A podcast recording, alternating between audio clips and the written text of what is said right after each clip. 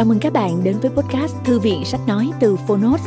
Ở podcast này, chúng tôi chia sẻ phần mở đầu và chương mục của những sách nói bán chạy thuộc nhiều lĩnh vực khác nhau được đội ngũ của Phonos chọn lọc.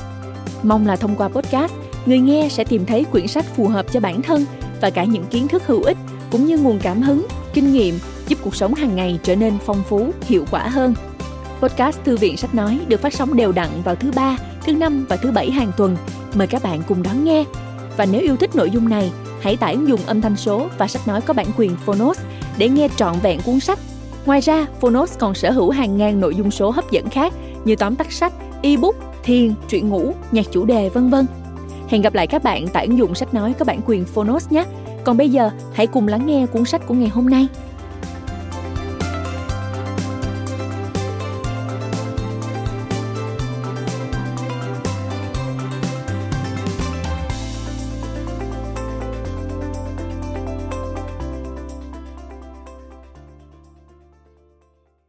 Bạn đang nghe từ Phonos.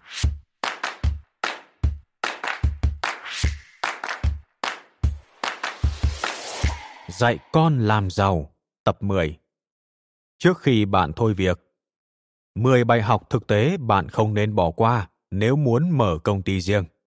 Tác giả Robert T. Kiyosaki Lê Tuyên Dịch Độc quyền tại Phonos Nhà xuất bản trẻ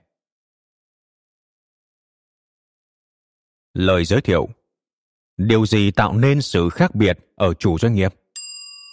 Một trong những thời điểm kinh hoàng nhất đời tôi là ngày tôi nghỉ việc và chính thức làm một ông chủ. Đó là ngày tôi hiểu sẽ chẳng còn những kỳ lương đến hẹn lại lên, không bảo hiểm y tế và lương hưu gì cả. Những ngày nghỉ bệnh hay nghỉ mát theo chế độ cũng là chuyện xưa rồi. Ngày đó, thu nhập của tôi trở về con số không. Cảm giác sợ hãi khi không còn lương tháng là một trong những nỗi kinh hoàng nhất tôi từng trải. Và kinh khủng nhất là tôi không biết chuyện đó còn kéo dài bao lâu trước khi thu nhập của tôi ổn định trở lại. Biết đâu chừng phải vài năm. Thời điểm nghỉ làm đó tôi đã thấy rõ lý do vì sao nhiều người làm công chẳng bao giờ trở thành chủ doanh nghiệp. Đó là nỗi sợ không có tiền, không thu nhập ổn định, không lương tháng. Có mấy ai sống nổi một thời gian dài mà không cần đến tiền? Chủ doanh nghiệp thì khác. Và một trong những điểm khác biệt là khả năng hoạt động khôn ngoan mà không cần đến tiền. Nhưng cũng đồng thời, chuyện chi tiêu lại tăng vọt. Là chủ doanh nghiệp tôi phải thuê văn phòng, chỗ đậu xe, nhà xưởng, mua bàn, đèn, bắt điện thoại, trả tiền đi lại, khách sạn, taxi, ăn uống, bút viết, văn phòng phẩm, giấy tờ hành chính, tem thư, brochure, sản phẩm và cả tiền cà phê cho anh em văn phòng. Rồi còn phải thuê thư ký, kế toán, luật sư, công ty bảo hiểm kinh doanh và cả dịch vụ vệ sinh. Trước đây, tất cả chi phí này đã có ông chủ lo. Đến giờ thì tôi hiểu để thuê tôi làm nhân viên, ông chủ đã tốn kém đến thế nào. Tôi nhận thức được chi phí cho nhân viên không chỉ dừng lại ở con số hàng tháng chuyển vào tài khoản của họ. Cái khác của người làm công với ông chủ là ở chỗ chủ doanh nghiệp cần biết họ phải tiêu tiền như thế nào, ngay cả khi họ chẳng có xu tàng Bắt đầu một cuộc sống mới. Ngày tôi chính thức rời công ty, tôi ở San Juan, Puerto Rico. Đó là vào tháng 5 năm 1978. Tôi đến Puerto Rico để dự buổi tiệc mừng câu lạc bộ chủ tịch của tập đoàn Xerox, một dịp tôn vinh những cá nhân xuất sắc nhất của cả tập đoàn. Nhân viên từ khắp nơi trên thế giới đến đây để được khen thưởng. Đó thật sự là một dịp mà tôi sẽ chẳng bao giờ quên. Tôi không chắc Xerox đã trả bao nhiêu tiền chỉ để tôn vinh những nhân viên bán hàng xuất sắc nhất công ty. Nhưng giữa không khí rộn ràng đó, lòng tôi nặng trĩu. Suốt ba ngày tham dự, suy nghĩ chiếm trọn đầu tôi là chuyện nghỉ làm, từ bỏ lương tháng ổn định và sự an toàn của công việc. Tôi sắp ra riêng. Tôi sẽ không quay lại làm việc ở văn phòng chi nhánh Honolulu hay cho tập đoàn Xerox nữa. Khi rời khỏi San Juan, chuyến bay của tôi gặp phải tình huống khẩn cấp. Lúc chuẩn bị hạ cánh ở Miami, viên phi công yêu cầu tất cả hành khách thắt chặt dây an toàn, hai tay ôm đầu và chuẩn bị cho tình huống va chạm mạnh.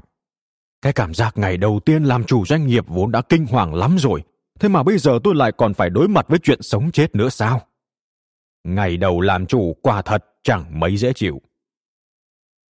May mắn là chuyến bay an toàn và tôi bay tiếp đến Chicago.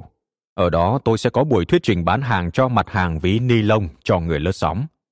Tôi đến siêu thị Chicago Mercantile trễ do chuyến bay bị hoãn và khách hàng tôi muốn gặp một khách hàng lớn chuyên mua cho một chuỗi siêu thị đã đi mất dạng. Tôi lại lầm bẩm. Bắt đầu sự nghiệp làm chủ như vậy thật chẳng tốt chút nào. Nếu không bán được hàng thì việc kinh doanh không có doanh thu. Mình thì không có tiền, mà thức ăn cũng chẳng có để nằm trên đĩa. Vì ăn là chuyện khoái của tôi, nên việc không có gì ăn quả là làm tôi bẩn thần nhất. Phải chăng có người sinh ra để làm chủ? Làm chủ doanh nghiệp là năng khiếu bẩm sinh hay được đào tạo mà thành? Khi tôi hỏi người cha giàu ý kiến của ông về câu hỏi xưa cũ này, ông nói, Câu hỏi này vô nghĩa. Điều này cũng giống như hỏi con người ta sinh ra để làm công hay được đào tạo để làm công. Ông nói tiếp, con người biết học hỏi, họ có thể được đào tạo thành người làm công hoặc là ông chủ. Lý do có nhiều người làm công hơn làm chủ đơn giản vì trường học đào tạo người ta thành người làm công. Vì thế mà nhiều bậc cha mẹ vẫn dạy con cái mình đi học để có việc làm tốt. Cha chưa từng nghe cha mẹ nào nói dáng học để trở thành ông chủ cả. Người làm công là một hiện tượng mới. Người làm công là một hiện tượng khá mới. Thời kỳ nông nghiệp, hầu hết ai cũng làm chủ. Phần đông nông dân làm lụng trên đất của vua. Người nông dân không ăn lương tháng của vua mà ngược lại họ đóng một khoản thuế cho nhà vua để được quyền sử dụng đất. Những ai không là nông dân thì là thương nhân hay là chủ các cơ sở làm ăn nhỏ. Họ bán thịt, bán bánh hay làm nến sáp. Cái họ trong tên mỗi người thường chỉ ra nghề của người đó. Vì thế mà ngày nay nhiều người mang họ Smith, tiếng Anh có nghĩa là thợ rèn, baker, chủ tiệm bánh và farmer vì gia đình họ vốn là nông dân. Tất cả đều làm chủ chứ không làm công. Những đứa trẻ lớn lên trong những gia đình làm chủ đó nối nghiệp ông cha cũng trở thành ông chủ. Như vậy, mấu chốt nằm ở việc đào tạo. Trong thời đại công nghiệp, nhu cầu người làm công tăng mạnh để đáp ứng một số nhà nước giành lấy nhiệm vụ giáo dục và đào tạo theo hệ thống Prussian mà các trường học Tây Âu trên thế giới hiện nay vẫn lấy làm hình mẫu. Nếu nghiên cứu học thuyết đằng sau hệ thống giáo dục Prussian, bạn sẽ thấy mục đích được ghi rõ là sản sinh ra binh sĩ và nhân công. Những người làm theo mệnh lệnh và chỉ làm đúng những gì họ được yêu cầu. Hệ thống giáo dục Prussian tuyệt vời trong việc sản xuất hàng loạt các nhân công, mấu chốt vẫn là ở việc đào tạo. Những ông chủ nổi tiếng nhất Có lẽ bạn cũng để ý rằng phần nhiều những chủ doanh nghiệp nổi tiếng nhất không học hành trọn vẹn.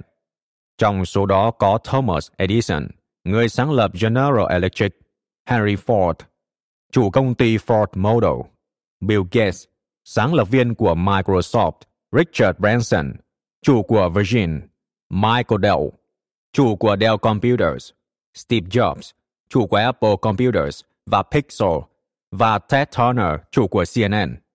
Hẳn nhiên là có những chủ doanh nghiệp học hành đến nơi đến chốn, nhưng ít có ai nổi tiếng như những nhân vật kể trên. Từ làm công sang làm chủ. Tôi biết, mình sinh ra không phải là một ông chủ, tôi cần phải học. Người cha giàu hướng dẫn tôi qua cả một quá trình bắt đầu từ lúc làm công cho đến cuối cùng trở thành một ông chủ. Đối với tôi, quá trình đó không dễ dàng chút nào. Nhiều thứ tôi phải quên đi trước khi có thể bắt đầu hiểu được những bài học mà ông cố gắng dạy tôi. Thật khó lĩnh hội những gì người cha giàu nói, vì những gì từ ông hoàn toàn trái ngược những bài học người cha nghèo đã dạy. Mỗi khi người cha giàu đề cập chuyện làm chủ, ông lại nói về tự do. Còn mỗi khi người cha nghèo khuyên tôi chuyện đi học để kiếm việc làm, ông lại nói về chuyện công việc ổn định. Hai trường phái này đụng nhau tràn chát trong đầu tôi và làm tôi thật bối rối. Cuối cùng tôi hỏi người cha giàu về sự khác nhau trong hai cách nghĩ. Tôi hỏi, ổn định trong công việc và tự do không thể nào là một thứ sao cha? Ông mỉm cười trả lời, tự do và ổn định không giống nhau. Thực tế chúng còn trái nhau con càng tìm đến sự ổn định thì con càng có ít tự do những người có công việc ổn định rất có thể sẽ sống trong sự giam cầm. Ông nói tiếp, nếu con muốn tự do, con phải thoát ra khỏi sự ổn định. Người làm công kỳ vọng vào sự ổn định, còn người làm chủ thì theo đuổi tự do. Vì thế, câu hỏi sẽ là, có phải ai cũng có thể trở thành chủ doanh nghiệp? Câu trả lời của tôi là đúng, nó bắt đầu bằng sự thay đổi trong cách nghĩ, nó bắt đầu bằng mơ ước tự do hơn là sự ổn định. Từ chú sâu bướm thành bướm. Chúng ta đều biết rằng sâu bướm làm kén, rồi một ngày nọ nở ra thành bướm. Thay đổi đó thật là sâu sắc và được gọi là sự biến hình, sự thay đổi mạnh mẽ trong tính cách. Cuốn sách này viết về một sự biến hình tương tự thế. Cuốn sách này viết về những thay đổi một người phải trải qua khi chuyển từ một người làm công sang một ông chủ. Nhiều người mơ ước nghỉ việc và khởi sự làm ăn riêng, nhưng chỉ có rất ít là thực hiện được. Tại sao? Vì sự thay đổi từ một người làm công sang một ông chủ không chỉ đơn giản là thay đổi công việc, nó đúng là một sự biến hình. Sách về chủ doanh nghiệp được viết bởi những người không phải chủ doanh nghiệp. Nhiều năm qua, tôi đã đọc rất nhiều sách viết về chủ doanh nghiệp và đề tài làm chủ. Tôi đã nghiên cứu cuộc đời của những ông chủ như Thomas Edison, Bill Gates, Richard Branson và Henry Ford. Tôi cũng đọc những cuốn sách về những tư tưởng doanh nhân khác nhau và điều gì khiến cho những chủ doanh nghiệp này xuất sắc hơn chủ kia. Cuốn nào cũng có cái hay cái dở. Và tôi đã tìm thấy những thông tin hay lời khuyên vô giá giúp tôi trên con đường trở thành một chủ doanh nghiệp giỏi hơn. Nhìn lại những cuốn sách đã đọc, tôi thấy có thể chia chúng thành hai loại cơ bản. Những cuốn do chủ doanh nghiệp viết và những cuốn do giới không làm chủ viết. Phần nhiều sách là do giới thứ hai chấp bút, đó là các tác giả chuyên nghiệp, nhà báo hay các giáo sư đại học. Biết là mỗi cuốn sách tôi đều thu nhặt được vài điều quan trọng. Bất kể ai là người viết, tôi vẫn thấy thiếu cái gì đó. Đó chính là những cảm giác rớt xuống cống bị đạp vào bụng, bị đâm từ sau lưng. Những lỗi lầm tai hại và những câu chuyện thảm sâu mà hầu như doanh nhân nào cũng từng nếm trải. Hầu hết các cuốn sách đều vẽ nên bức chân dung một ông chủ là doanh nhân sáng chói, khéo léo, tài hoa và dễ dàng giải quyết mọi thử thách. Những cuốn sách viết về những người chủ vĩ đại thường tạo cảm giác như họ sinh ra để làm chủ. Hệt như nếu có những vận động viên tài năng bẩm sinh, thì cũng có những doanh nhân tài năng bẩm sinh vậy, và phần lớn các cuốn sách đều viết về những người như thế. Những cuốn sách về chủ doanh nghiệp do các giáo sư đại học viết lại mang một phong vị khác. Các giáo sư đại học thường mổ xẻ đề tài đến tận xương, rút ra chỉ là những số liệu hay phát hiện mang tính thống kê. Đọc những cuốn sách chính xác công thức như thế, tôi thấy thật khó vào vì ngấy. Chẳng còn chút thịt, chút mùi vị gì cả, chỉ là những khúc xương sậu. Cuốn sách này khác ở chỗ nào? Cuốn sách về chuyện làm chủ này do chính một người làm chủ chấp bút, người từng trải bao thăng trầm, thành công cũng như thất bại trong thế giới thực. Ngày nay, công ty người cha giàu Rick Dad Company là một công ty quốc tế với sản phẩm được dịch sang 42 thứ tiếng, kinh doanh tại hơn 55 quốc gia. Và khởi điểm của công ty đó gồm có vợ tôi, Kim, và tôi vào năm 1997. Khoản đầu tư đầu tiên là 1.500 đô la. Cuốn sách đầu tay của chúng tôi, Dạy con làm giàu, tập 1, nằm trong danh sách những cuốn bán chạy nhất theo bình chọn của New York Times trong nhiều năm liền. Một thành tích mà chỉ có thêm ba cuốn khác đạt được. Không chừng khi bạn đọc cuốn sách này thì cuốn kia vẫn còn nằm trong danh sách bestseller đấy.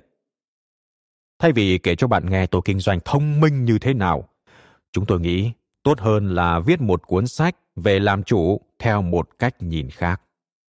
Thay vì kể cho bạn nghe tôi đã vượt qua những đỉnh cao chót vót một cách tài tình, kiếm được nhiều triệu đô la.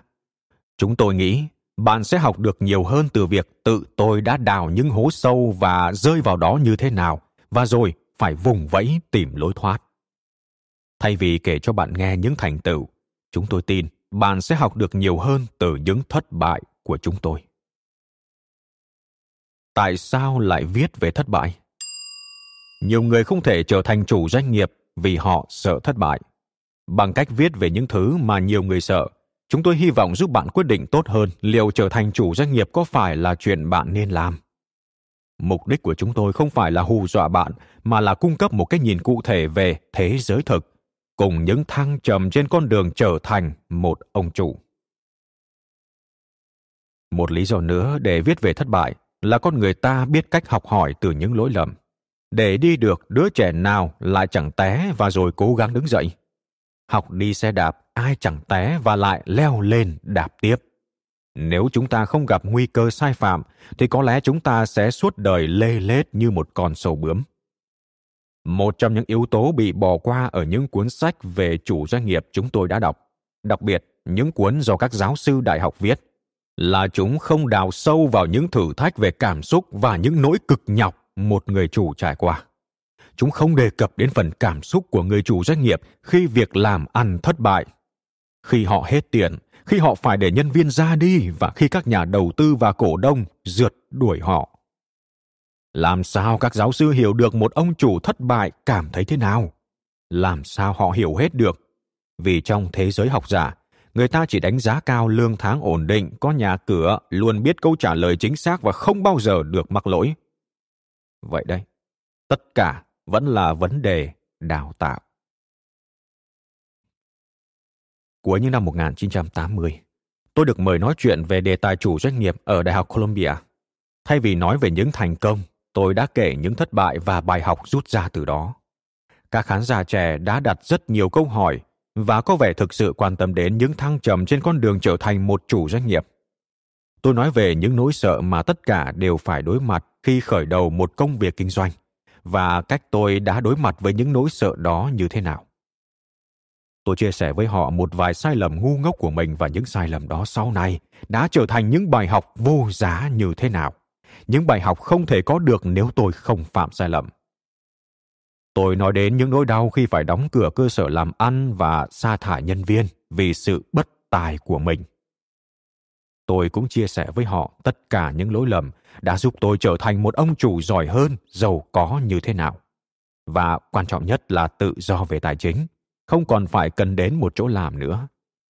Rốt lại, tôi vẫn cho rằng đó là một cuộc nói chuyện thực tế khách quan về con đường trở thành chủ doanh nghiệp. Ít tuần sau, tôi mới biết là người mời tôi đến phát biểu tại trường đại học đã bị gọi vào văn phòng trưởng khoa và của trách. Những từ cuối cùng của ông ta là Chúng ta không được phép nói về thất bại tại trường Columbia này. Chủ doanh nghiệp là ai? Chúng ta đã mổ xẻ các giáo sư đại học nhưng cũng cần có lời khen ngợi. Một trong những định nghĩa hay về chủ doanh nghiệp là của Howard H. Stevenson, một giáo sư đại học Harvard. Ông nói, làm chủ doanh nghiệp là một cách tiếp cận quản lý mà chúng tôi định nghĩa như sau. Sự theo đuổi cơ hội bất chấp nguồn lực sẵn có. Theo thiền ý của tôi, đây là một trong những định nghĩa hay nhất về chủ doanh nghiệp. Nó thật đến tận gốc ngọn và thật sáng ngời. Sức mạnh của những cái cớ nhiều người muốn trở thành chủ doanh nghiệp nhưng luôn luôn đưa ra những cái cớ vì sao họ không thể thôi việc. Chẳng hạn như, tôi không có tiền, tôi không thể bỏ việc vì còn lũ nhỏ phải nuôi. Tôi chẳng quen ai, tôi không được sáng dạ tôi không có thời gian, tôi bận quá. Tôi không tìm được người nào muốn giúp mình. Gây dựng cho thành một chuyện làm ăn mất nhiều thời gian quá. Tôi sợ, với tôi, chuyện xây dựng một cơ sở làm ăn thật quá mạo hiểm tôi không thích quản lý người làm công. Tôi già rồi. Người bạn đưa cho tôi bài báo này của giáo sư stevenson nói, thằng nhóc hai tuổi nào mà chẳng giỏi lý do lý chấu? Anh nói thêm, lý do mà hầu hết những người muốn trở thành chủ doanh nghiệp vẫn cứ mãi đi làm công là vì họ có một cái cớ gì đó khiến họ không nghỉ việc và vượt qua ngưỡng số phận. Với nhiều người, những cái cớ mang một sức mạnh lấn át cả những ước mơ sự khác biệt ở các chủ doanh nghiệp. Stevenson có rất nhiều ý kiến quý giá và xác đáng trong bài viết của mình, đặc biệt khi ông so sánh các chủ doanh nghiệp với người làm công. Giống như người sáng lập với ủy viên quản trị theo như cách ông đặt tên. Một vài những so sánh xác đáng này là một trong vấn đề định hướng chiến lược. Người sáng lập hướng theo cảm nhận về cơ hội. Ủy viên quản trị bị lệ thuộc vào việc quản lý nguồn lực. Nói cách khác, chủ doanh nghiệp luôn tìm kiếm cơ hội mà không quan tâm lắm đến việc họ có nguồn lực hay không. Những người thuộc tiếp làm công thì lại lưu tâm đến nguồn lực. Vì thế mà rất nhiều người nói, tôi bắt đầu việc kinh doanh thế nào đây? Tôi đâu có tiền. Một chủ doanh nghiệp sẽ nói, chúng ta ký kết đi, rồi chúng ta sẽ có tiền thôi mà. Sự khác nhau trong cách nghĩ là khác biệt rất lớn giữa người làm công và chủ doanh nghiệp. Cũng vì thế mà người cha nghèo của tôi vẫn bảo, cha chả mua nổi.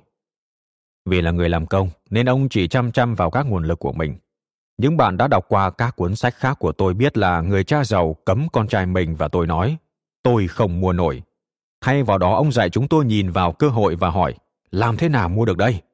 Ông là một chủ doanh nghiệp. Hai, trong vấn đề cấu trúc quản lý. Người sáng lập, gian trải với nhiều mạng quan hệ chính thống, ủy viên quản trị, cấu trúc thứ bậc rõ ràng với nhiều cấp bậc. Nói cách khác, một chủ doanh nghiệp muốn giữ cho tổ chức kinh doanh nhỏ và gọn gàng, sử dụng các mối quan hệ hợp tác với các đối tác chiến lược để phát triển kinh doanh. Người làm công muốn xây dựng một hệ thống thứ bậc với một loạt những cấp bậc mà họ ngồi trên hết. Một chủ doanh nghiệp sẽ phát triển doanh nghiệp theo hàng ngang, có nghĩa là lấy nguồn lực từ bên ngoài hơn là mang việc vào nhà. Người làm công lại muốn phát triển doanh nghiệp theo hàng dọc, nghĩa là thuê thêm nhiều người làm công. Đối với người làm công, những biểu đồ tổ chức chính thống rất quan trọng để họ leo lên bậc thang quản lý. Trong cuốn sách này, bạn sẽ hiểu công ty người cha giàu đã và vẫn giữ quy mô nhỏ nhưng phát triển lớn mạnh bằng cách sử dụng những đối tác chiến lược mạnh và những nhà xuất bản quan trọng trên khắp thế giới. Chúng tôi quyết định phát triển theo cách này vì chúng tôi tốn ít thời gian, sức người và tiền bạc hơn chúng tôi có thể phát triển nhanh hơn, lớn mạnh hơn, trở nên có lời hơn, có danh tiếng toàn cầu mà vẫn giữ quy mô nhỏ. Chúng tôi sử dụng tiền và sức của người khác để phát triển công việc kinh doanh. Cuốn sách này sẽ giải thích làm thế nào và tại sao chúng tôi lại thực hiện theo cách đó. 3. Trong vấn đề khen thưởng, người sáng lập hướng theo giá trị, căn cứ vào khả năng làm việc và theo tinh thần tập thể ủy viên quản trị.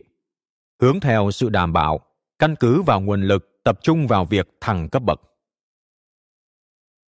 Nói một cách đơn giản, người làm công muốn có sự ổn định công việc ở một công ty mạnh, thu nhập ổn định và cơ hội thăng tiến, leo lên những nấc quản lý cao hơn.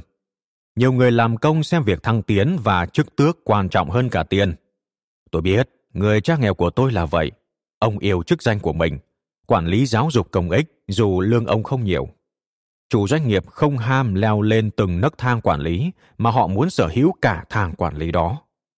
Chủ doanh nghiệp không quan tâm đến lương tháng mà là kết quả của tập thể. Cũng như Howard Stevenson nói, nhiều người đã khởi nghiệp vì họ sở hữu những giá trị mạnh, những giá trị quan trọng hơn công việc và thu nhập ổn định.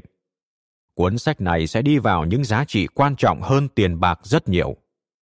Với nhiều chủ doanh nghiệp, những giá trị của họ còn quan trọng hơn cả chuyện tiền. Họ đam mê công việc, mục tiêu và yêu những gì mình làm.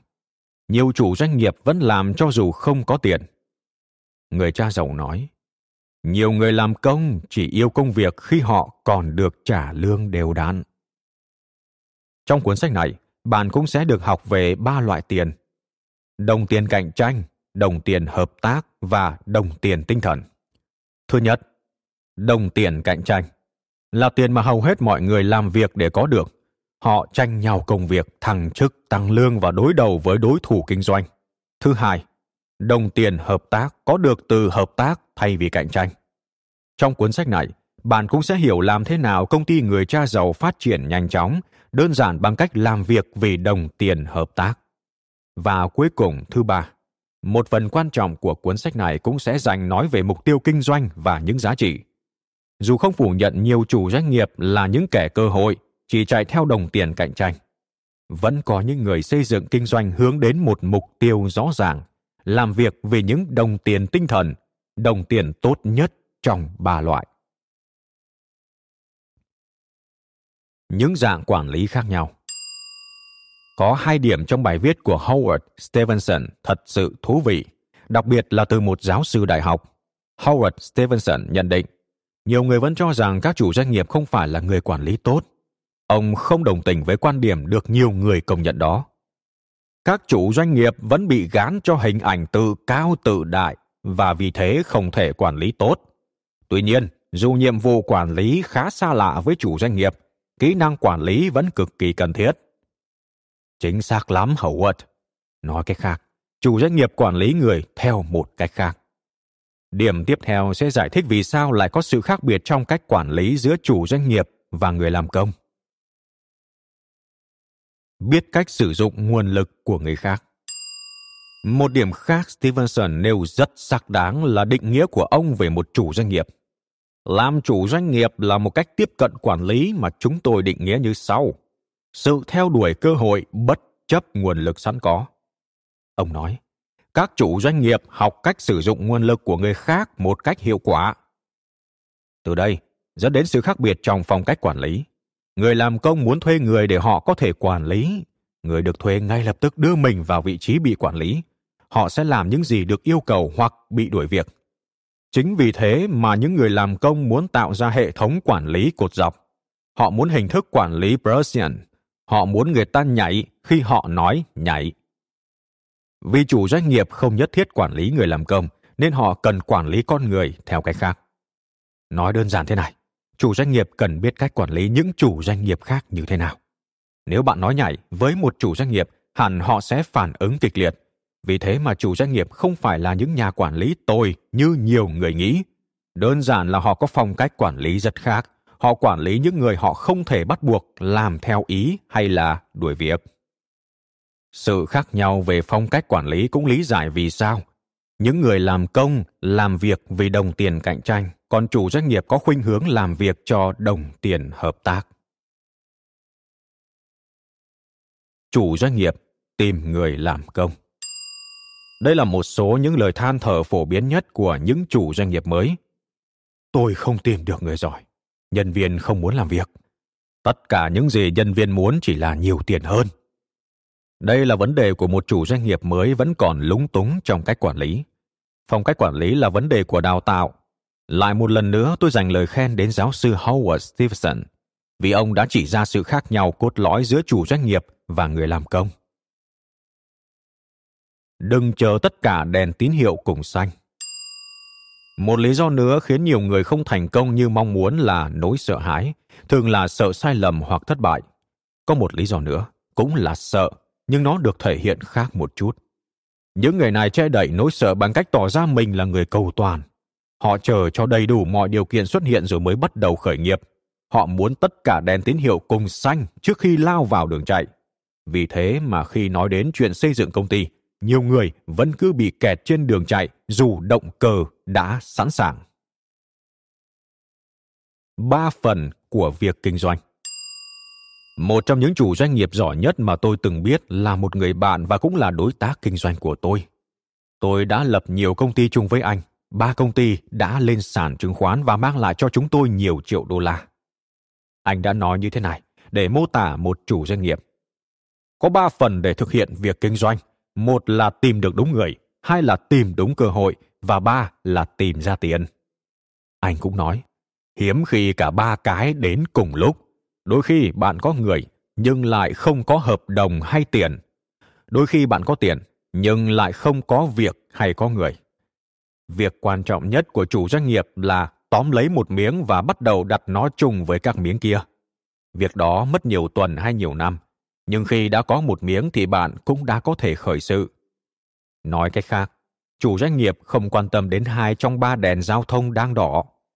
Thực tế, chủ doanh nghiệp không nề hà gì nếu cả ba đèn cùng đỏ. Đèn đỏ không ngăn được người có máu làm chủ trở thành một chủ doanh nghiệp. Cái gì đáng làm thì làm ngay. Bạn có bao giờ để ý là các phần mềm chẳng hạn Windows của hãng Microsoft thường có nhiều phiên bản không? Điều đó có nghĩa là họ đã cải thiện sản phẩm và bây giờ muốn bạn mua phiên bản tốt hơn. Nói cách khác, sản phẩm đầu tiên họ bán cho bạn không hề hoàn hảo họ đã bán dù biết rằng nó còn lỗi, còn trục trặc và cần được nâng cấp nữa. nhiều người không thể ra đến thị trường vì họ liên tục hoàn thiện sản phẩm của mình. Giống như người cứ đứng chờ cho tất cả đèn giao thông cùng xanh. Một số chủ doanh nghiệp chẳng bao giờ xuất hiện trên thương trường vì họ đang mải tìm kiếm hoặc chật vật hoàn thiện sản phẩm hay viết một bản kế hoạch kinh doanh hoàn hảo. Người cha giàu thường nói cái gì đáng làm thì làm ngay. Harry ford từng nói rất vui mừng là tôi có khách hàng.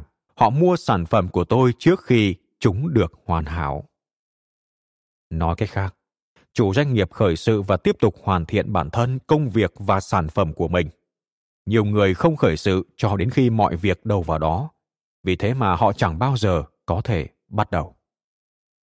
Biết khi nào là lúc giới thiệu sản phẩm ra thị trường vừa là một khoa học mà cũng là một nghệ thuật.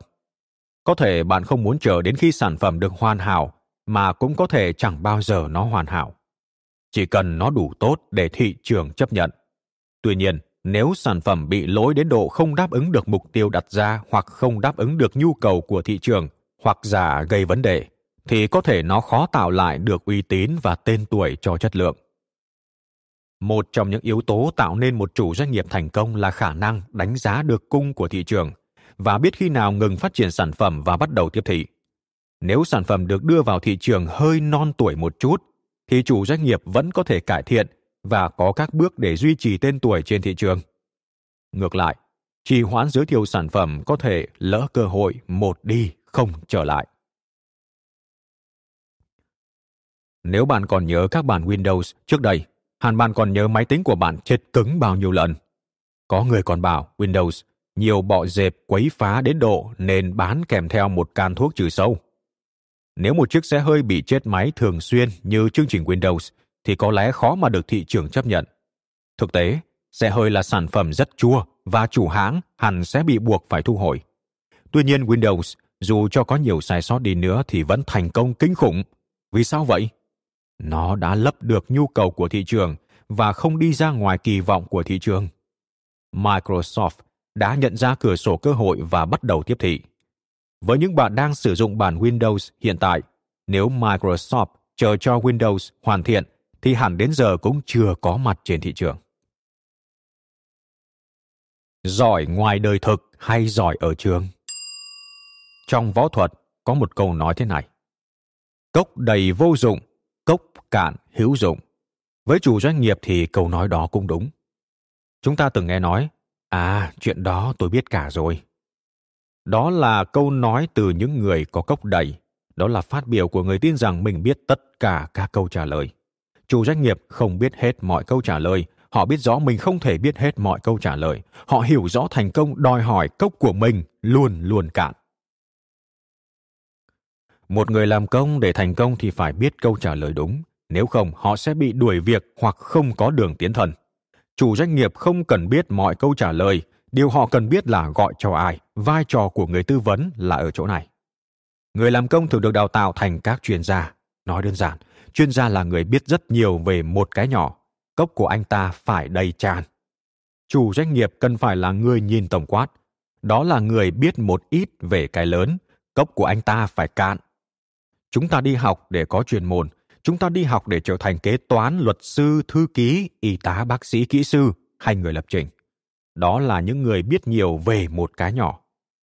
Càng chuyên sâu, họ càng kiếm được nhiều tiền hoặc chí ít thì họ cũng hy vọng như vậy. Điều làm cho chủ doanh nghiệp khác hẳn là họ phải biết ít về kế toán, luật, hệ thống kỹ thuật, hệ thống kinh doanh, bảo hiểm, thiết kế sản phẩm, đầu tư tài chính, con người, bán hàng, tiếp thị, phát biểu trước công chúng, gọi vốn và làm việc với những người được đào tạo trong nhiều lĩnh vực khác nhau. Chủ doanh nghiệp thực thụ hiểu có rất nhiều điều để biết và rất nhiều điều chưa biết. Họ không thể nào biết tường tận vào từng lĩnh vực được. Vì thế mà cốc của họ luôn cạn, họ phải luôn luôn học hỏi. Không ngày tốt nghiệp. Điều này có nghĩa chủ doanh nghiệp là một người không ngừng học hỏi. Khi tôi chuyển từ một người làm công sang làm chủ, cũng là lúc việc học của tôi thực sự bắt đầu. Tôi đọc ngay bất cứ cuốn sách kinh doanh nào có trong tay đọc báo cáo tài chính và tham gia các khóa học. Tôi hiểu là mình không biết mọi câu trả lời. Tôi hiểu là mình phải học thật nhiều, thật nhanh. Bây giờ cũng vậy, tôi biết sự học của một chủ doanh nghiệp không bao giờ có ngày tốt nghiệp. Mãi mãi tôi là một sinh viên. Nói cách khác, khi nào không làm việc là tôi lại đọc, học và ứng dụng những gì đã học vào công việc. Qua thời gian, học tập không ngừng và ứng dụng vào công việc đã trở thành một trong những yếu tố mang đến thành công cho tôi. Tôi đã nói mình không phải sinh ra để làm chủ doanh nghiệp như một vài người bạn khác. Nhưng như cuộc đua của rùa và thỏ, chú rùa tôi chậm chạp mà chắc chắn đã bắt kịp và vượt qua những bạn với chiếc cốc đã trở nên đầy sau khi thành công. Một chủ doanh nghiệp thật sự không có ngày tốt nghiệp. Quá chuyên môn hóa mời bạn xem hình số 1 được đính kèm trong ứng dụng Kim Tứ Đồ lấy từ cuốn Dạy con làm giàu tập 2. Một trong những lý do rất nhiều chủ doanh nghiệp nằm trong nhóm T hơn là nhóm C, vì họ đi quá sâu vào chuyên môn. Ví dụ một bác sĩ y khoa khi làm tư thì họ là một chủ doanh nghiệp, nhưng rất khó cho họ chuyển từ nhóm T sang nhóm C, vì họ được đào tạo chuyên sâu rồi. Cốc của họ đã đầy. Một người muốn chuyển từ nhóm T sang C thì anh ta cần được đào tạo tổng quát thêm. Cốc của anh ta phải luôn luôn cạn. Một lưu ý về kim tứ đổ. Một trong những lý do vì sao người cha giàu khuyên tôi trở thành chủ doanh nghiệp trong nhóm C và D là luật thuế cho hai nhóm này thuận lợi nhất. Luật thuế cho hai nhóm người làm công và làm tư không được ưu đãi đến thế. Mức thuế ưu đãi nhiều hơn cho những người thuê nhiều nhân công trong nhóm C hoặc đầu tư vào những dự án chính phủ khuyến khích. Chẳng hạn, đầu tư vào xây nhà ở cho người thu nhập thấp. Nói tóm lại, nhóm khác nhau có thuế khác nhau. Danh sách những điểm khác nhau. Trước khi thôi việc người ta cần quyết định liệu họ có muốn chuyển từ làm công sang làm chủ hay không. Sự chuyển đổi hay quá trình biến hình này đòi hỏi sự thay đổi trong những điểm sau. Khả năng thay đổi suy nghĩ từ ổn định sang tự do khả năng không tiền mà vẫn hoạt động được. Khả năng hoạt động không cần sự đảm bảo. Khả năng chú trọng vào cơ hội hơn là nguồn lực. Có các cách quản lý khác nhau để quản lý những người khác nhau. Khả năng quản lý con người và nguồn lực họ không sở hữu. Chú trọng tập thể và giá trị hơn là thu nhập và thăng tiến. Luôn học hỏi, không có ngày tốt nghiệp. Đào tạo tổng quát hơn là chuyên sâu. Sự can đảm chịu trách nhiệm cho toàn bộ công việc kinh doanh có thể bạn không để ý là nông dân có lẽ là những ông chủ đầu tiên đã từng phát triển hầu hết những điểm này để tồn tại hầu hết phải trồng trọt trong mùa xuân để gặt hái vào mùa thu.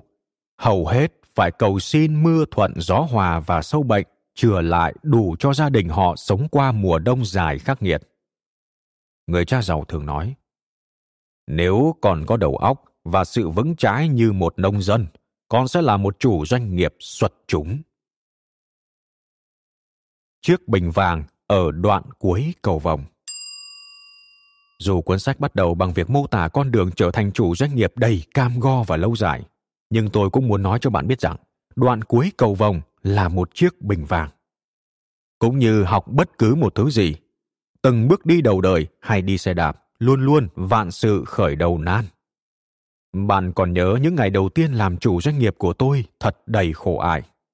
Nhưng nếu bạn không ngừng học hỏi, thế giới của bạn sẽ thay đổi. Cũng giống như thế giới đã thay đổi theo lúc bạn biết đi và chạy xe đạp được vậy. Làm chủ doanh nghiệp cũng thế. Đối với tôi, chiếc bình vàng ở cuối cầu vòng đó lớn hơn bất cứ một giấc mơ điên cuồng nhất của mình. Trở thành một chủ doanh nghiệp đã mang lại cho tôi sự giàu có hơn là trở thành một người làm công. Tôi cũng trở nên nổi tiếng khắp thế giới. Tôi không nghĩ nếu đi làm công thì mình sẽ nổi tiếng đến thế. Quan trọng nhất sản phẩm của chúng tôi đã đến tay mọi người trên thế giới và phần nào giúp cuộc sống của họ khá hơn. Phần hay nhất của việc học trở thành chủ doanh nghiệp là khả năng phục vụ cho nhiều người hơn. Phục vụ ngày càng nhiều người hơn đã trở thành lý do hàng đầu để tôi trở thành một ông chủ.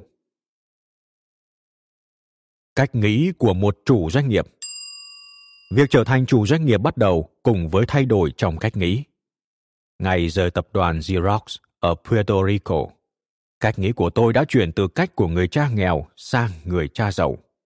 Nó như thế này. Từ khao khát được ổn định sang khao khát tự do. Từ khao khát thu nhập ổn định sang khao khát thật giàu có. Từ thấy giá trị của việc phụ thuộc sang giá trị của độc lập. Lập ra quy tắc của chính mình thay vì tuân theo quy tắc của người khác. Khao khát đặt yêu cầu thay vì thực hiện theo mệnh lệnh sẵn sàng chịu trách nhiệm toàn bộ thay vì nói, đó không phải là việc của tôi. Xác định văn hóa công ty, thay vì cố gắng điều chỉnh theo văn hóa công ty của người khác. Tạo ra sự thay đổi trong thế giới thay vì than thở về những vấn đề của thế giới. Biết tìm ra đâu là vấn đề và chuyển nó thành cơ hội kinh doanh. Chọn trở thành chủ doanh nghiệp thay vì là người làm công. Những chủ doanh nghiệp siêu mới. Năm 1989 có lẽ là năm thế giới trải qua biến động lớn nhất trong lịch sử. Năm 1989, bức tường Berlin sụp đổ và Internet ra đời. Năm 1989, chiến tranh lạnh kết thúc và toàn cầu hóa bắt đầu. Thế giới chuyển từ những bức tường Walls sang web, từ chia cắt sang hội nhập. Trong cuốn The World is Flat, Thế giới phẳng, Thomas Friedman đã nói khi bức tường sụp đổ và web trỗi dậy thì thế giới sẽ đi đến chỗ có một siêu cường quốc, Mỹ. Những siêu thị trường toàn cầu và những cá nhân siêu cường. Theo dự đoán của tôi, sẽ sớm xuất hiện những siêu chủ doanh nghiệp mà tài sản của họ sẽ ăn đứt sự giàu có của những ông chủ siêu giàu hiện tại. Vào những năm 1980, Bill Gates và Michael Dell là những chủ doanh nghiệp tỷ phú trẻ đầy hấp lực. Ngày nay, những chủ doanh nghiệp tỷ phú mới là Sergey Brin và Larry Page, những người sáng lập Google và Mark Zuckerberg của Facebook. Tôi dự đoán các siêu chủ doanh nghiệp kế tiếp sẽ không đến từ Hoa Kỳ. Tại sao ư? Câu trả lời vẫn là những bức tường đã được thay thế bằng những trang web đấy thôi. Năm 1996, luật cải cách truyền thông và tiền từ phố Wall đã mở đường cho những công ty như Global Crossing, một công ty kịp thực hiện một nhiệm vụ quan trọng trước khi phá sản. Nó đã kết nối thế giới với nhau bằng cáp quang học. Khi hệ thống cáp quang được hoàn thành, chất xám từ những nước như Ấn Độ không cần phải di cư đến thung lũng Slaken để tìm việc nữa. Chất xám của Ấn Độ có thể làm việc ở nhà và lương cũng thấp hơn. Với sức mạnh của cáp quang và web, tôi dự đoán những Bill Gates hay Sergey Brin tiếp theo sẽ đến từ bên ngoài Mỹ. Có thể Ấn Độ, Trung Quốc, Singapore, Ireland, New Zealand hay Đông Âu. Chất xám, sáng tạo công nghệ và sự tiếp cận với những siêu thị trường của thế giới sẽ tạo ra những chủ doanh nghiệp tỷ phú và đại tỷ phú ở tuổi thành niên. Nhiều người Mỹ hiện đang lo sợ khi nghĩ những công việc lương cao đang chuyển dịch ra ngoài, đến không chỉ Ấn Độ mà còn khắp thế giới – những công việc hiện tại của kế toán, môi giới cổ phiếu và các công ty du lịch có thể được thực hiện ở bất kỳ nơi đâu trên thế giới với chi phí thấp hơn. Không còn những công việc lương cao. Vậy, chuyện này tác động đến lời khuyên trong thời đại công nghiệp đi học để tìm được việc làm tốt, ổn định và lương cao, hay gắng làm việc rồi leo lên bậc thang quản lý như thế nào? Theo ý tôi, những lời khuyên như thế giờ không còn giá trị nhiều người sẽ khó tìm việc hơn, khó hơn nhiều vì người cạnh tranh chỗ làm của họ cách xa hàng ngàn dặm. Hầu hết chúng ta đều biết, lương của nhiều công nhân không hề tăng. Làm sao có thể tăng lương được khi có ai đó sẵn sàng làm cùng việc với mức lương thấp hơn nhiều? Một khác biệt lớn nữa giữa chủ doanh nghiệp và người làm công là chủ doanh nghiệp rất hứng khởi với những thay đổi do sự chuyển biến từ những bức tường sang web mang lại nhiều người làm công thì lại hoảng sợ trước những đổi thay. Một khác biệt cuối cùng. Khác biệt cuối cùng tôi muốn đề cập ở đây là chuyện thu nhập giữa người làm công và chủ doanh nghiệp. Nghe qua danh sách dưới đây của những ceo giám đốc điều hành được trả lương cao nhất và thấp nhất. Bạn có thể thấy là một số những ceo nổi tiếng nhất lại có mức lương thấp nhất. Nguyên nhân có thể vì những ceo làm thuê làm vì lương, còn những CEO là chủ doanh nghiệp làm việc vì những khoản thu nhập khác. Bạn có phải là chủ doanh nghiệp? Như bạn thấy đấy, giữa người làm công và chủ doanh nghiệp có nhiều điểm khác biệt. Mục tiêu của cuốn sách này là đào sâu vào những khác biệt đó để bạn có thể quyết định trước khi bỏ việc liệu chủ doanh nghiệp có phải là con đường cho bạn. Kết luận Theo ý tôi, khác biệt lớn nhất giữa chủ doanh nghiệp và người làm công, nằm trong sự khác nhau giữa ước muốn được đảm bảo và khát khao được tự do. Người cha giàu từng nói, nếu con trở thành một chủ doanh nghiệp thành công, con sẽ biết một thứ tự do mà rất ít người từng biết. Đó không đơn thuần là việc có thật nhiều tiền hay thời gian rảnh rỗi, đó là sự tự do thoát khỏi nỗi lo sợ. Tự do thoát khỏi nỗi lo sợ? Tôi hỏi. Ông gật đầu, nói tiếp. Khi con nhìn vào những gì nằm sau từ đảm bảo, con thấy chữ sợ ở đó. Đó là lý do mà nhiều người nói học hành cho tốt vào. Đó không phải là vì tình yêu với học vấn hay vì học thức, mà chỉ là vì nỗi sợ. Con sợ không có được chỗ làm tốt hay không kiếm ra tiền. Hãy nhìn cách thầy giáo động viên học sinh ở trường đó là động viên bằng nỗi sợ. Họ nói, nếu em không học thì em sẽ thất bại. Tức họ khuyến khích học sinh bằng nỗi sợ hãi. Khi sinh viên tốt nghiệp và có việc làm, động lực một lần nữa lại là sự sợ hãi. Ông chủ bằng lời hay hành động đều nói rằng, không làm việc được thì cuốn gói đi cho. Nhân viên gắng làm vì sợ. Sợ không có thức ăn trên bàn, không có tiền trả nợ nhà lý do người ta bấu vào sự đảm bảo là vì sợ. Vấn đề của sự đảm bảo là nó không hề giải quyết được nỗi sợ.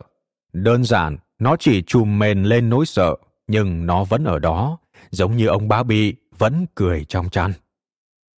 Nghĩ lại lúc còn học trung học, tôi vẫn nhớ học vì sợ là gì. Ở trường, con chỉ học vì sợ thất bại, con không học vì yêu thích vì sợ thất bại mà con học những môn con biết sẽ chẳng bao giờ mình sử dụng đến. Người cha giàu gật đầu nói, học để đảm bảo khác với học để tự do. Những người học vì tự do học những thứ rất khác với người học vì đảm bảo. Tại sao người ta không cho phép lựa chọn thứ muốn học tại trường? Tôi hỏi. Cha không biết. Người cha giàu nói, vấn đề với việc học để đảm bảo nằm ở chỗ nỗi sợ lúc nào cũng ở đó, và chừng nào nỗi sợ còn thường trực, thì con khó mà cảm thấy đảm bảo. Vì thế mà con mua thêm nhiều bảo hiểm và nghĩ đến những cách để bảo vệ mình. Con ngấm ngầm lo sợ, dù con tỏ ra mình thành công và chẳng có gì phải lo nghĩ. Điều tệ hại của một cuộc sống đảm bảo là con thường bị kẹp giữa hai cuộc sống. Cuộc sống con đang có và cuộc sống còn mơ ước và biết mình có thể có nhưng không bao giờ được sống. Đó là một phần những vấn đề trong việc học vì đảm bảo. Vấn đề lớn nhất là nỗi sợ vẫn còn đó. Vậy trở thành chủ doanh nghiệp có nghĩa là cha sẽ không còn gì phải sợ nữa? Tôi hỏi. Dĩ nhiên không phải thế. Người cha giàu mỉm cười. Chỉ có người ngốc mới tin là mình không có gì phải sợ thôi sự sợ hãi bao giờ cũng có.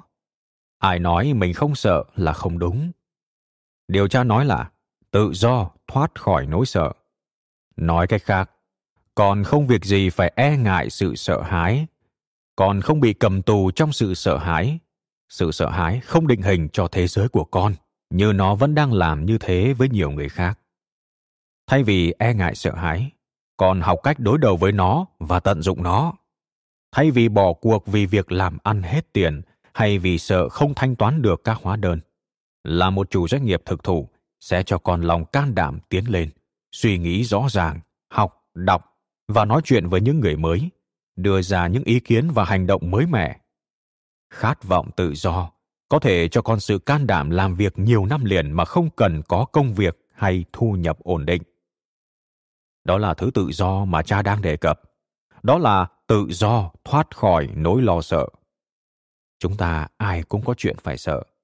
Khác nhau ở chỗ, nỗi sợ hãi đẩy chúng ta vào việc tìm kiếm sự an toàn hay tìm kiếm tự do. Một người làm công sẽ tìm đến sự đảm bảo, còn chủ doanh nghiệp thì tìm kiếm tự do. Vậy nếu đảm bảo là kết quả của nỗi sợ thì động lực đằng sau tự do là gì? Tôi hỏi. Lòng can đảm người cha giàu mỉm cười từ can đảm bắt nguồn từ tiếng pháp Lucaire, trái tim. Ông ngừng một lúc rồi nói tiếp. Làm chủ doanh nghiệp hay làm công? Câu trả lời nằm trong trái tim con. Tự do quan trọng hơn sự sống. Một trong những phim yêu thích của tôi là Easy Rider với các ngôi sao Peter Fonda, Dennis Hopper và Jack Nicholson. Trong cảnh ngay trước khi Jack Nicholson bị giết, anh ta nói với Dennis Hopper về tự do. Tôi rất thích cảnh này, và đó là lý do vì sao tôi quyết định trở thành chủ doanh nghiệp. Dù bộ phim chứa đựng nhiều thông điệp khác nhau cho nhiều người, nhưng với tôi, bộ phim nói về lòng can đảm cần có để được tự do, được tự do làm mình, cho dù bạn có là chủ doanh nghiệp hay là người làm công. Tôi chọn trở thành chủ doanh nghiệp để được tự do. Với tôi, tự do còn quan trọng hơn cả sự sống. Phần còn lại của cuốn sách này dành cho sự tự do của bạn. Bài học chủ doanh nghiệp số 1 của người cha giàu. Một công ty thành công được hình thành từ trước khi nó ra đời. Chương 1. Khác biệt giữa người làm công và chủ doanh nghiệp.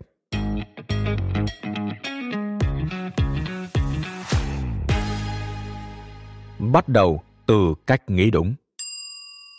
Lúc tôi lớn lên, người cha nghèo vẫn thường nói, đi học cho giỏi để còn có việc làm tốt và nhiều bổng lộc. Ông khuyến khích tôi trở thành một người làm công. Người cha giàu lại thường bảo, con hãy học cách xây dựng việc kinh doanh của riêng mình và thuê những người giỏi. Ông khuyến khích tôi trở thành chủ doanh nghiệp. Ngày nọ tôi hỏi người cha giàu sự khác biệt giữa người làm công và chủ doanh nghiệp là gì. Ông trả lời, người làm công tìm việc sau khi cơ sở kinh doanh đã gầy dựng xong. Công việc của người chủ lại bắt đầu từ trước khi nó ra đời. Tỷ lệ thất bại 99%. Thống kê cho thấy 90% các doanh nghiệp mới thất bại trong 5 năm đầu tiên. Thống kê cũng cho thấy 90% trong số 10% đã đứng được sau 5 năm lại thất bại trước khi kỷ niệm 10 năm thành lập. Nói cách khác, đến 99% các doanh nghiệp thất bại trong vòng 10 năm. Tại sao? Lý do thì nhiều, nhưng căn bản là những điểm sau. Một, trường học đào tạo sinh viên thành những người làm công đi tìm việc hơn là đào tạo các chủ doanh nghiệp, người tạo ra việc làm và kinh doanh. Hai, những kỹ năng để trở thành một người làm công giỏi không giống với những kỹ năng cần có để trở thành một chủ doanh nghiệp giỏi. 3. Nhiều chủ doanh nghiệp thất bại khi xây dựng việc kinh doanh. Thay vì xây dựng công ty, họ lại cực khổ gây dựng nên một cái nghề và họ trở thành một người làm tư hơn là người chủ. 4. Nhiều chủ doanh nghiệp làm nhiều giờ hơn mà lại lãnh lương theo giờ thấp hơn người làm công của mình. Do đó mà nhiều người đuối sức và bỏ cuộc. 5 nhiều chủ doanh nghiệp mới khởi sự thiếu kinh nghiệm sống và thiếu vốn. 6. Nhiều chủ doanh nghiệp có sản phẩm hay dịch vụ tuyệt vời nhưng lại không có kỹ năng kinh doanh để xây dựng nên một công ty thành công từ sản phẩm hay dịch vụ đó. Đặt nền móng cho thành công. Người cha giàu nói, khởi sự làm ăn giống như nhảy ra khỏi máy bay mà không có dù. Giữa không trung, chủ doanh nghiệp bắt đầu may dù và hy vọng dù bung trước khi chạm đất. Ông nói tiếp, nếu chủ doanh nghiệp chạm đất trước khi may xong dù, anh ta khó mà leo lên lại máy bay và nhảy thử một lần nữa. Với những bạn đã đọc bộ sách dạy con làm giàu, hẳn bạn biết tôi đã nhảy ra khỏi máy bay nhiều lần và việc may dù thất bại. Tin tốt lành là tôi đã chạm đất và nảy lên lại Cuốn sách này sẽ chia sẻ với bạn những cú nhảy, rơi và nảy lên của tôi. Nhiều thành công và thất bại của tôi nhỏ thôi, vì thế mà cú nảy lên cũng không đau đớn lắm. Cho đến khi tôi bắt đầu công ty làm ví ni lông Velcro. Thành công của lần kinh doanh đó rất lớn, nhưng thất bại cũng thật đau đớn. Phải mất hơn một năm, tôi mới vượt qua được cú ngã đó. Điều tốt lành, đó là kinh nghiệm kinh doanh hay nhất của đời tôi tôi đã học được rất nhiều điều về kinh doanh và về bản thân mình trong lúc gượng dậy vết nứt trên thành đê một trong những lý do tôi té thật đau trong lần kinh doanh ví ni lông cho người lướt sóng là vì không chú ý đến những điều nhỏ. Câu trèo cao ngã đau quả đúng với tôi. Công ty ví cho người lướt sóng của tôi phát triển quá nhanh và kết quả là việc kinh doanh vượt quá khả năng của ba ông chủ đã tạo ra nó. Thay vì tạo ra một công ty, chúng tôi đã tạo ra một con quái vật của bác sĩ frankenstein mà không nhận ra điều đó. Nói cách khác thành công đột ngột của chúng tôi đã đẩy nhanh tốc độ thất bại. Vấn đề nằm ở chỗ chúng tôi không biết mình đang rơi xuống vực. Chúng tôi cứ tưởng mình đang thành công. Chúng tôi cứ tưởng mình đã giàu rồi. Chúng tôi cứ đinh ninh mình tài ba. Đến độ chúng tôi không cần đến chuyên gia tư vấn như các luật sư về bằng sáng chế, không cần nghe họ nói gì. Ba chàng chủ doanh nghiệp thành công chỉ vừa sấp xỉ 30 tuổi đó đã không tập trung vào công việc kinh doanh nữa mà lao vào những bữa tiệc thâu đêm. Chúng tôi cứ nghĩ mình đã dựng nên một doanh nghiệp, cứ ngỡ mình đã là những ông chủ. Chúng tôi say sưa với câu chuyện thành công của mình, chúng tôi bắt đầu ba hoa, rượu champagne bắt đầu tuôn chảy. Không lâu sau đứa nào cũng sở hữu những chiếc xe hơi thể thao lướt êm du cùng những cuộc tình chợp nhoáng. Thành công và tiền đã làm mờ mắt chúng tôi chúng tôi không thấy được những vết nứt hiện dần trên thành đê. Cuối cùng thì đê cũng vỡ. Ngôi nhà bằng các tấm thẻ bắt đầu đổ sập xuống. Chúng tôi đã nhảy khỏi máy bay không rủ.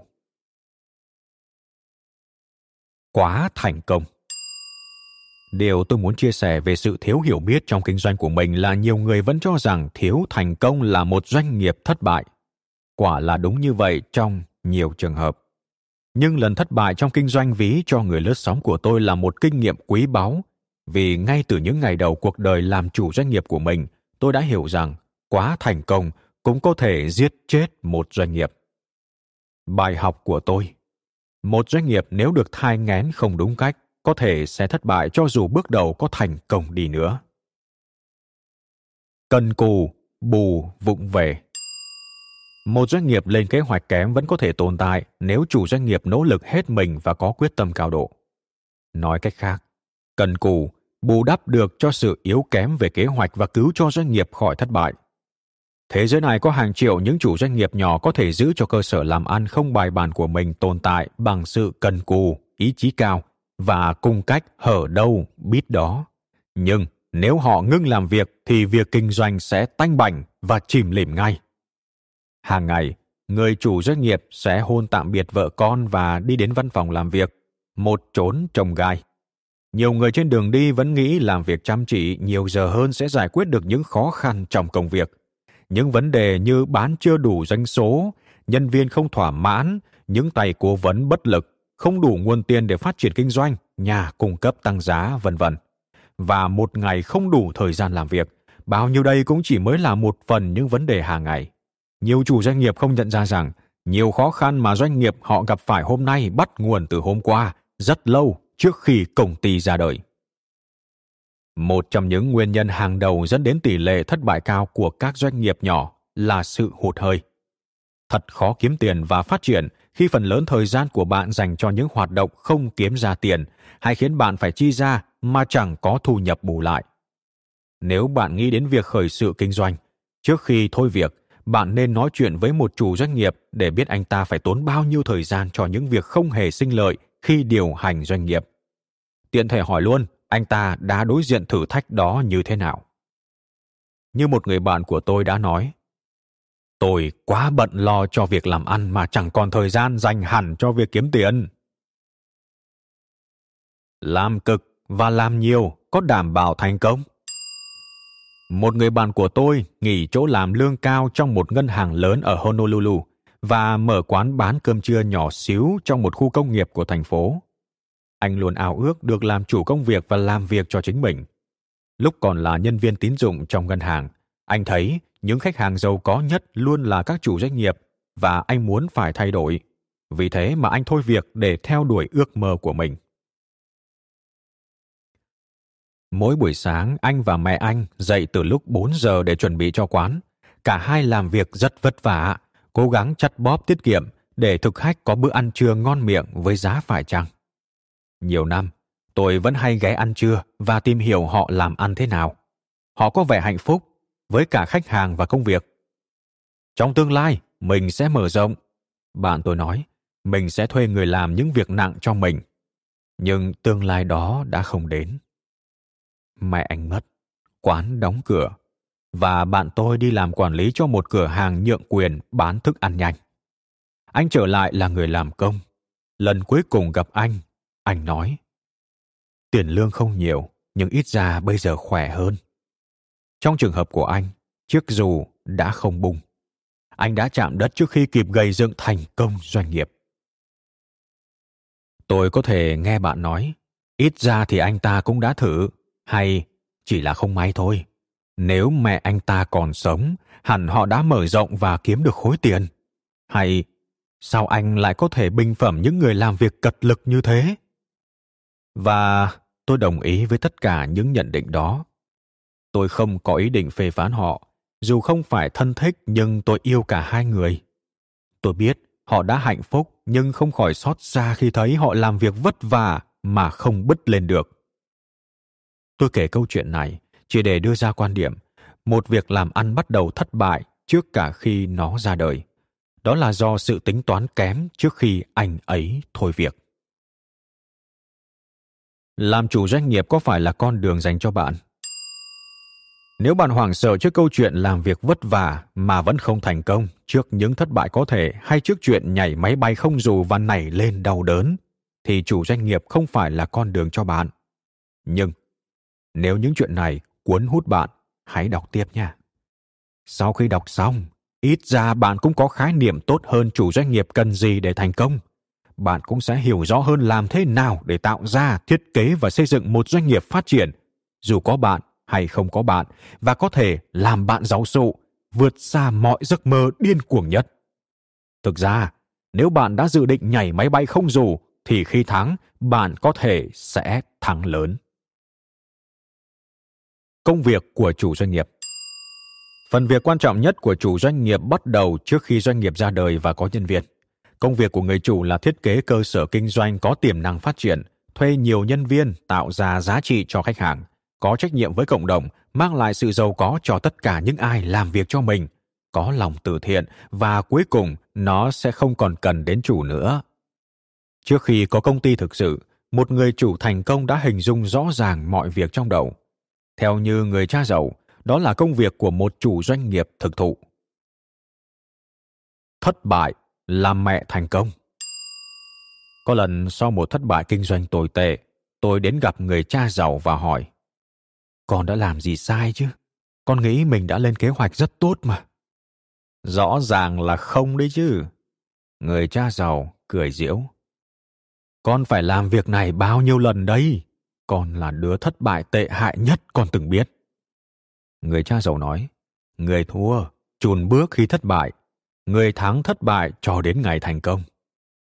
Lật xem giấy tờ trên bàn một lúc, ông nhìn tôi và nói tiếp, thế giới đầy những người muốn làm ông chủ, họ ngồi sau bàn giấy, có những chức danh thật kêu như phó chủ tịch, trưởng chi nhánh hay giám sát viên và thậm chí một số có lương rất hậu hĩnh những người muốn trở thành ông chủ này mơ một ngày khởi sự đế chế kinh doanh của riêng mình và vài người trong số họ một ngày nào đó sẽ thành công.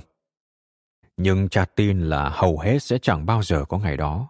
Phần lớn, ai cũng sẽ viện những lý do như khi nào mấy đứa nhỏ lớn đã, hay đầu tiên tôi sẽ đi học lại, hay khi tôi gom đủ tiền. Nhưng sẽ chẳng bao giờ họ nhảy ra khỏi máy bay. Tôi nói kết lại những lời của ông. Người cha giàu gật đầu. Bạn muốn trở thành loại chủ doanh nghiệp nào? Người cha giàu tiếp tục giải thích rằng thế giới có nhiều kiểu chủ doanh nghiệp khác nhau.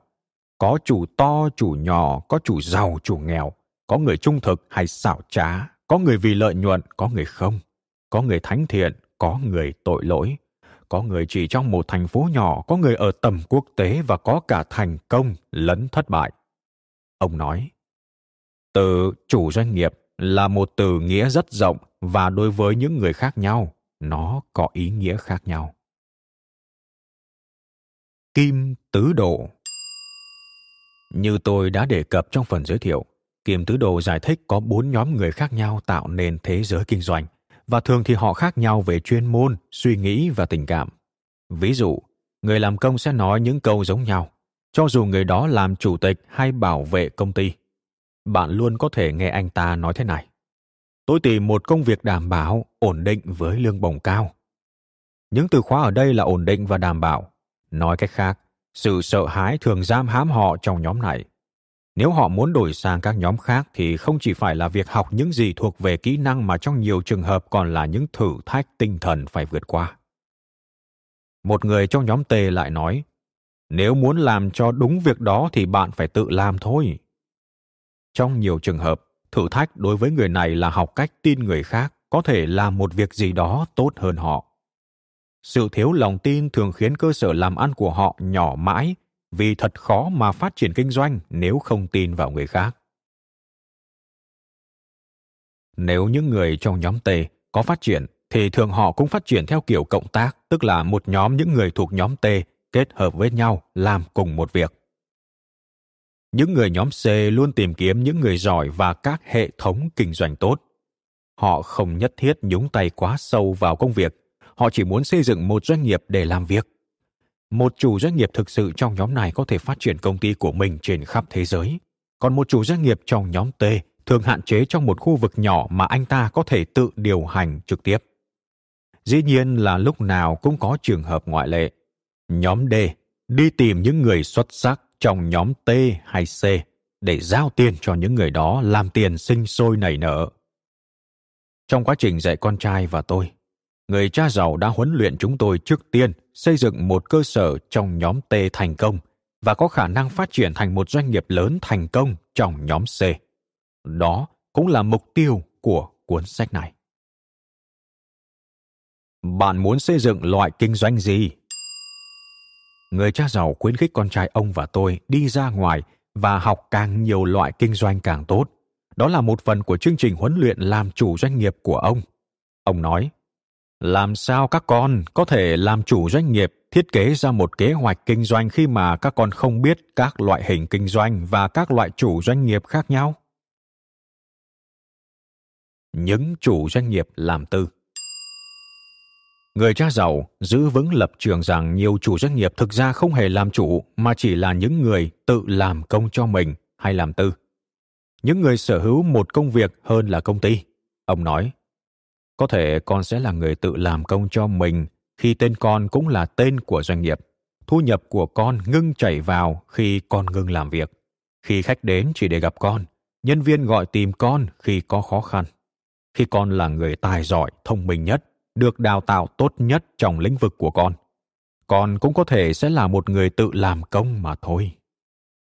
Ông không phản đối gì những chủ doanh nghiệp tự làm công đơn giản ông chỉ muốn chúng tôi thấy được sự khác nhau giữa những chủ sở hữu công ty và những chủ sở hữu công việc. Các nhà tư vấn, nhạc sĩ, diễn viên, những người quét dọn, chủ nhà hàng, cửa hiệu nhỏ và hầu hết các chủ doanh nghiệp nhỏ đều thuộc nhóm sở hữu công việc thay vì sở hữu doanh nghiệp, hay tóm lại là thuộc nhóm t. Điểm chính người cha giàu muốn làm rõ về sự khác nhau của chủ doanh nghiệp tự làm công và một chủ doanh nghiệp làm ăn lớn là nhiều doanh nghiệp tự làm công sẽ rất vất vả khi phát triển thành doanh nghiệp lớn. Nói cách khác, đó thật sự là một thử thách để chuyển từ nhóm T sang nhóm C. Tại sao? Một lần nữa, câu trả lời vẫn là kế hoạch kinh doanh yếu kém từ trước khi doanh nghiệp thực sự ra đời. Bản thân người cha giàu cũng từng bắt đầu là một chủ doanh nghiệp tự làm công trong nhóm T. Tuy nhiên, trong đầu mình, ông đã vẽ ra một doanh nghiệp rất lớn do nhiều người giỏi hơn có khả năng hơn ông điều hành.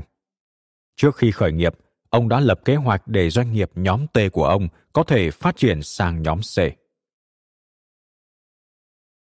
Những người làm chuyên môn và người kinh doanh Ông cũng muốn chúng tôi biết có nhiều người làm chuyên môn như bác sĩ, luật sư, kế toán, kiến trúc sư, thợ hàn và thợ điện bắt đầu kiểu kinh doanh tự do dựa theo chính ngành nghề của mình những người làm chuyên môn và kinh doanh này cần có giấy phép của cấp có thẩm quyền để hoạt động. Trong số này còn có những nhà buôn chuyên nghiệp.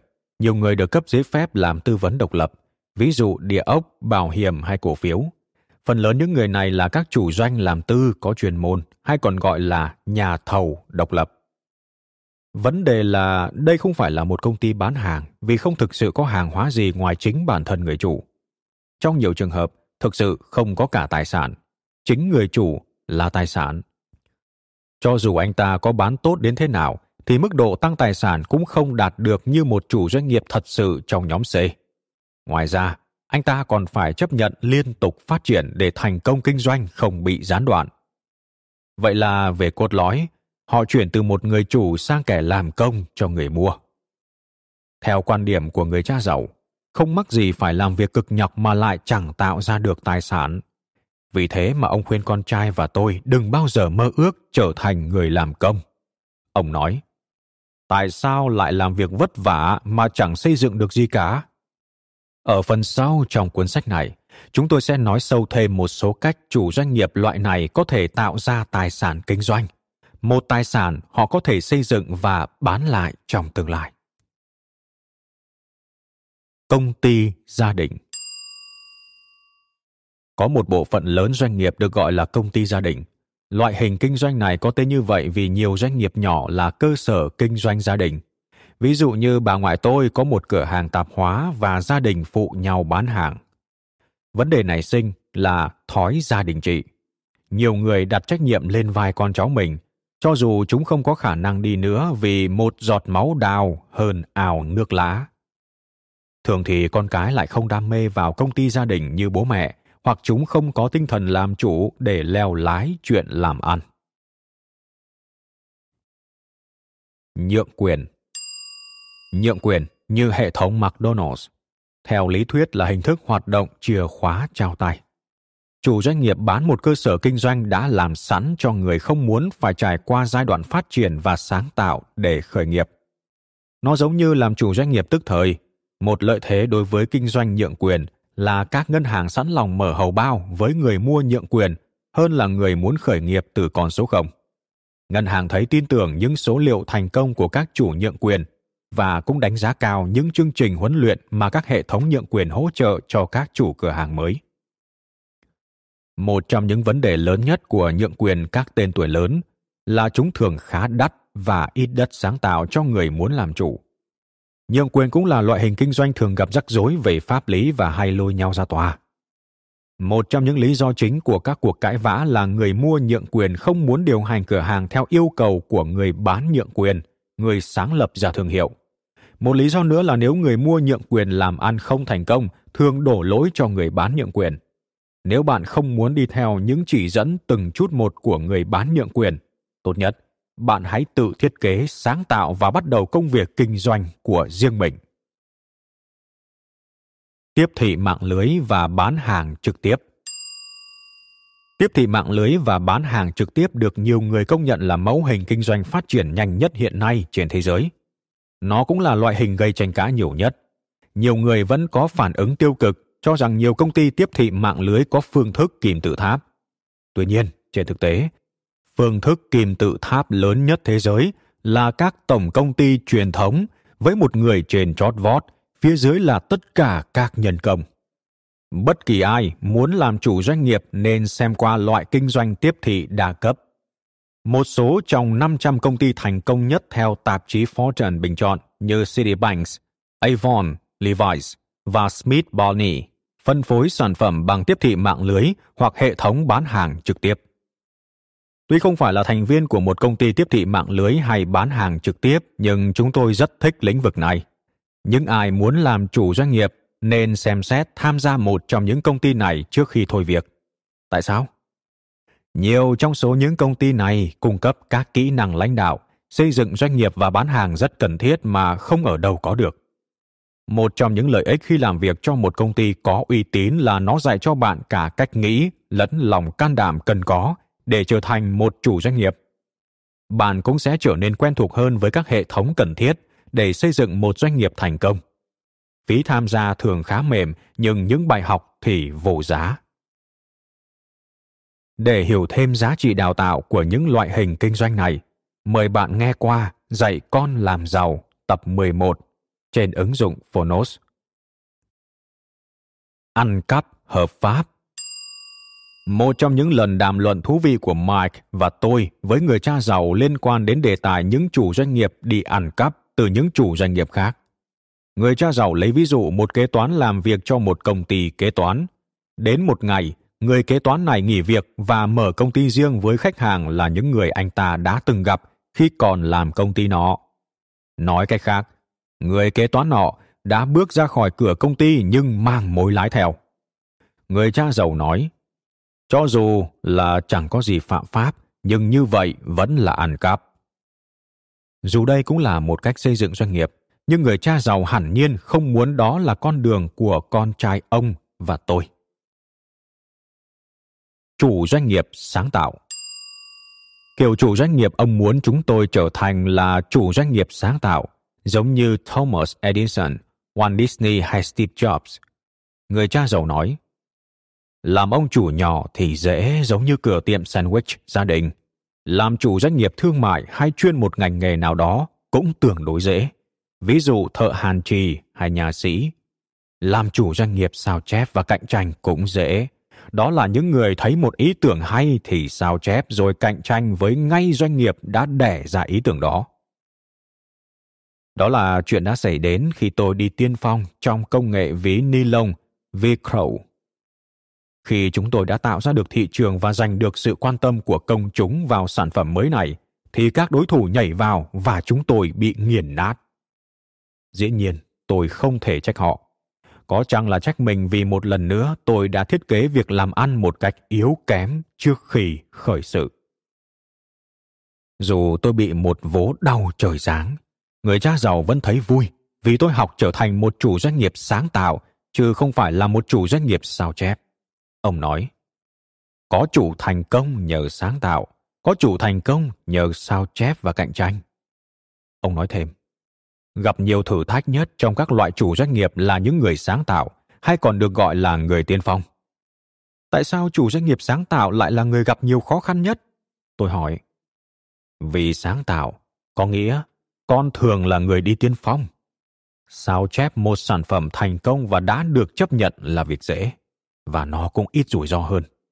Nếu con học cách cải tiến, sáng tạo hay lập ra con đường đến thành công, con là người chủ doanh nghiệp tạo ra giá trị mới hơn là một người thắng lợi bằng cách sao chép.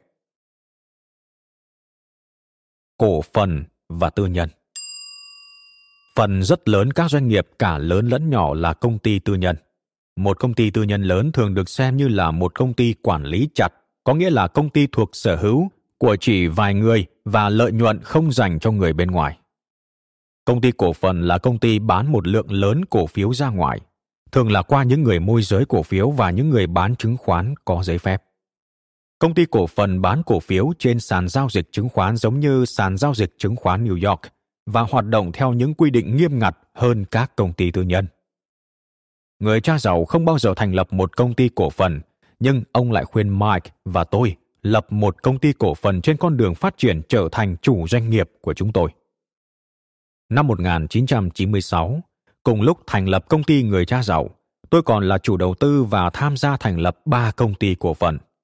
Một công ty khai thác dầu, một khai thác vàng và một bạc. Công ty dầu thất bại dù nó tìm ra dầu. Đó cũng là một câu chuyện dài. Công ty vàng và bạc kiếm đủ số vàng bạc nó cần. Dù công ty dầu thất bại, công ty vàng và bạc lại cho những người đầu tư rất nhiều tiền. Phát triển công ty cổ phần là một kinh nghiệm tuyệt vời. Như người cha giàu đã nói, tôi học được rất nhiều và trở thành một chủ doanh nghiệp ngày càng giỏi. Tôi hiểu được rằng các quy định cho công ty cổ phần khó khăn hơn, rằng công ty cổ phần thực sự là hai công ty khác nhau, phục vụ cho hai đối tượng khách hàng khác nhau. Khách hàng thực sự và những người đầu tư cũng như phục vụ hai ông chủ, ban giám đốc và công ty chứng khoán nhà nước. Ví dụ như SEC, Ủy ban giao dịch chứng khoán. Tôi cũng hiểu các chuẩn mực kiểm toán chặt chẽ hơn và chuẩn bị báo cáo nghiêm ngặt hơn. Khi tôi khởi sự làm chủ doanh nghiệp, người cha giàu nói, Giấc mơ của nhiều chủ doanh nghiệp là một ngày công ty họ thành lập được niêm yết trên sàn giao dịch. Tuy nhiên, sau những vụ Aaron, Arthur Anderson Wacom và Martha Stewart, các quy định trở nên chặt chẽ hơn và các yêu cầu chấp thuận phức tạp, tốn kém hơn.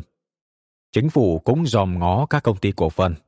Thành lập công ty cổ phần không vui vẻ như tôi nghĩ, dù học được nhiều điều, kiếm được nhiều tiền cho bản thân và các nhà đầu tư.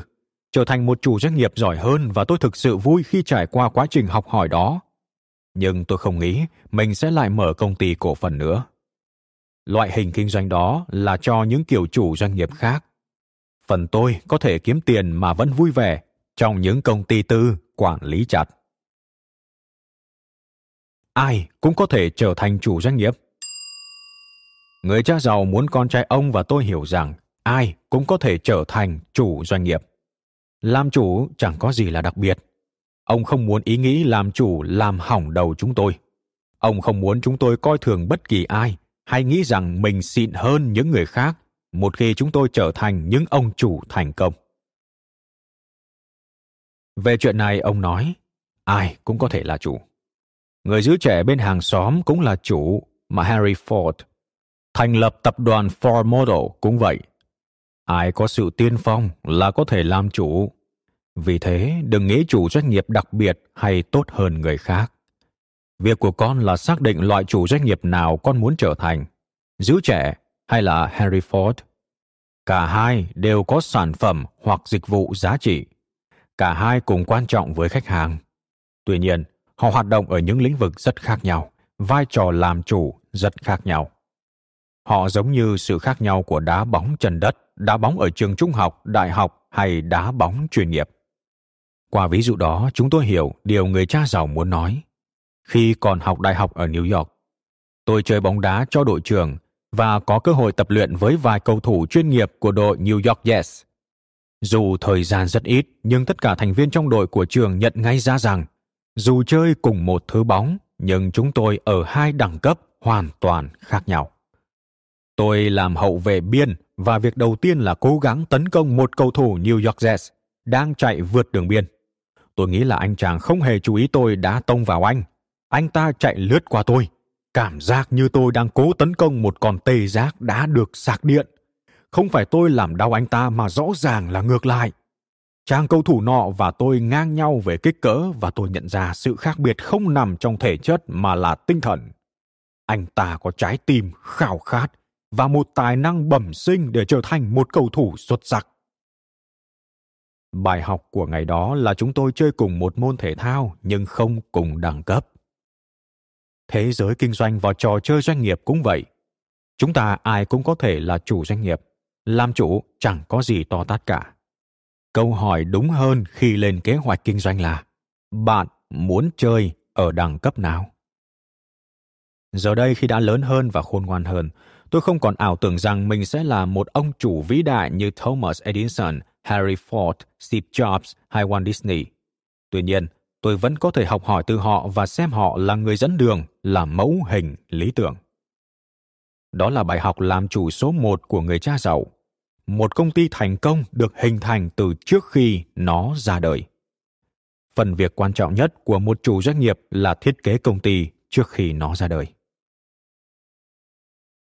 Thiết kế kinh doanh hầu hết các chủ doanh nghiệp mới đều rất phấn khích khi có một sản phẩm mới hay một cơ hội mà họ nghĩ sẽ giúp họ làm giàu. Tiếc là phần lớn là chỉ quan tâm đến sản phẩm hay cơ hội hơn là dành thời gian tính toán khai thác sản phẩm hay cơ hội đó như thế nào. Trước khi thôi việc, cũng là một việc hay nếu bạn tìm hiểu đời sống của các chủ doanh nghiệp và những loại hình kinh doanh khác nhau mà họ lập ra. Rất nhiều lần, người ta đi xin lời khuyên kinh doanh từ người có kinh nghiệm của một người làm công, chứ không phải người làm chủ trong phần sau cuốn sách này chúng tôi sẽ giới thiệu tam giác c d phát họa những yếu tố cần có để tạo nên bất kỳ chuyện làm ăn nào dù to hay nhỏ nhượng quyền hay sở hữu riêng công ty gia đình hay phát hành cổ phiếu khi đã hiểu được những yếu tố khác nhau tạo nên doanh nghiệp bạn sẽ dễ dàng lập kế hoạch kinh doanh hơn nhiều cũng như đánh giá được cái nào tốt, cái nào xấu. Chúng tôi cũng luôn đề nghị bạn nên có một chuyện kinh doanh thêm bên cạnh công việc chính hàng ngày, không phải vì tiền mà vì những kinh nghiệm. Có nghĩa là cho dù công việc làm thêm không kiếm ra tiền đi nữa, bạn vẫn có được một thứ còn quan trọng hơn cả tiền, kinh nghiệm sống thật sự. Không chỉ là những điều bạn hiểu về kinh doanh, mà bạn sẽ hiểu về chính mình.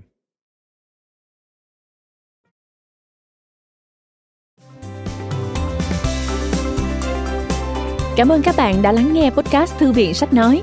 Podcast này được sản xuất bởi Phonos, ứng dụng sách nói có bản quyền và âm thanh số dành cho người Việt. Hẹn gặp lại ở những tập tiếp theo.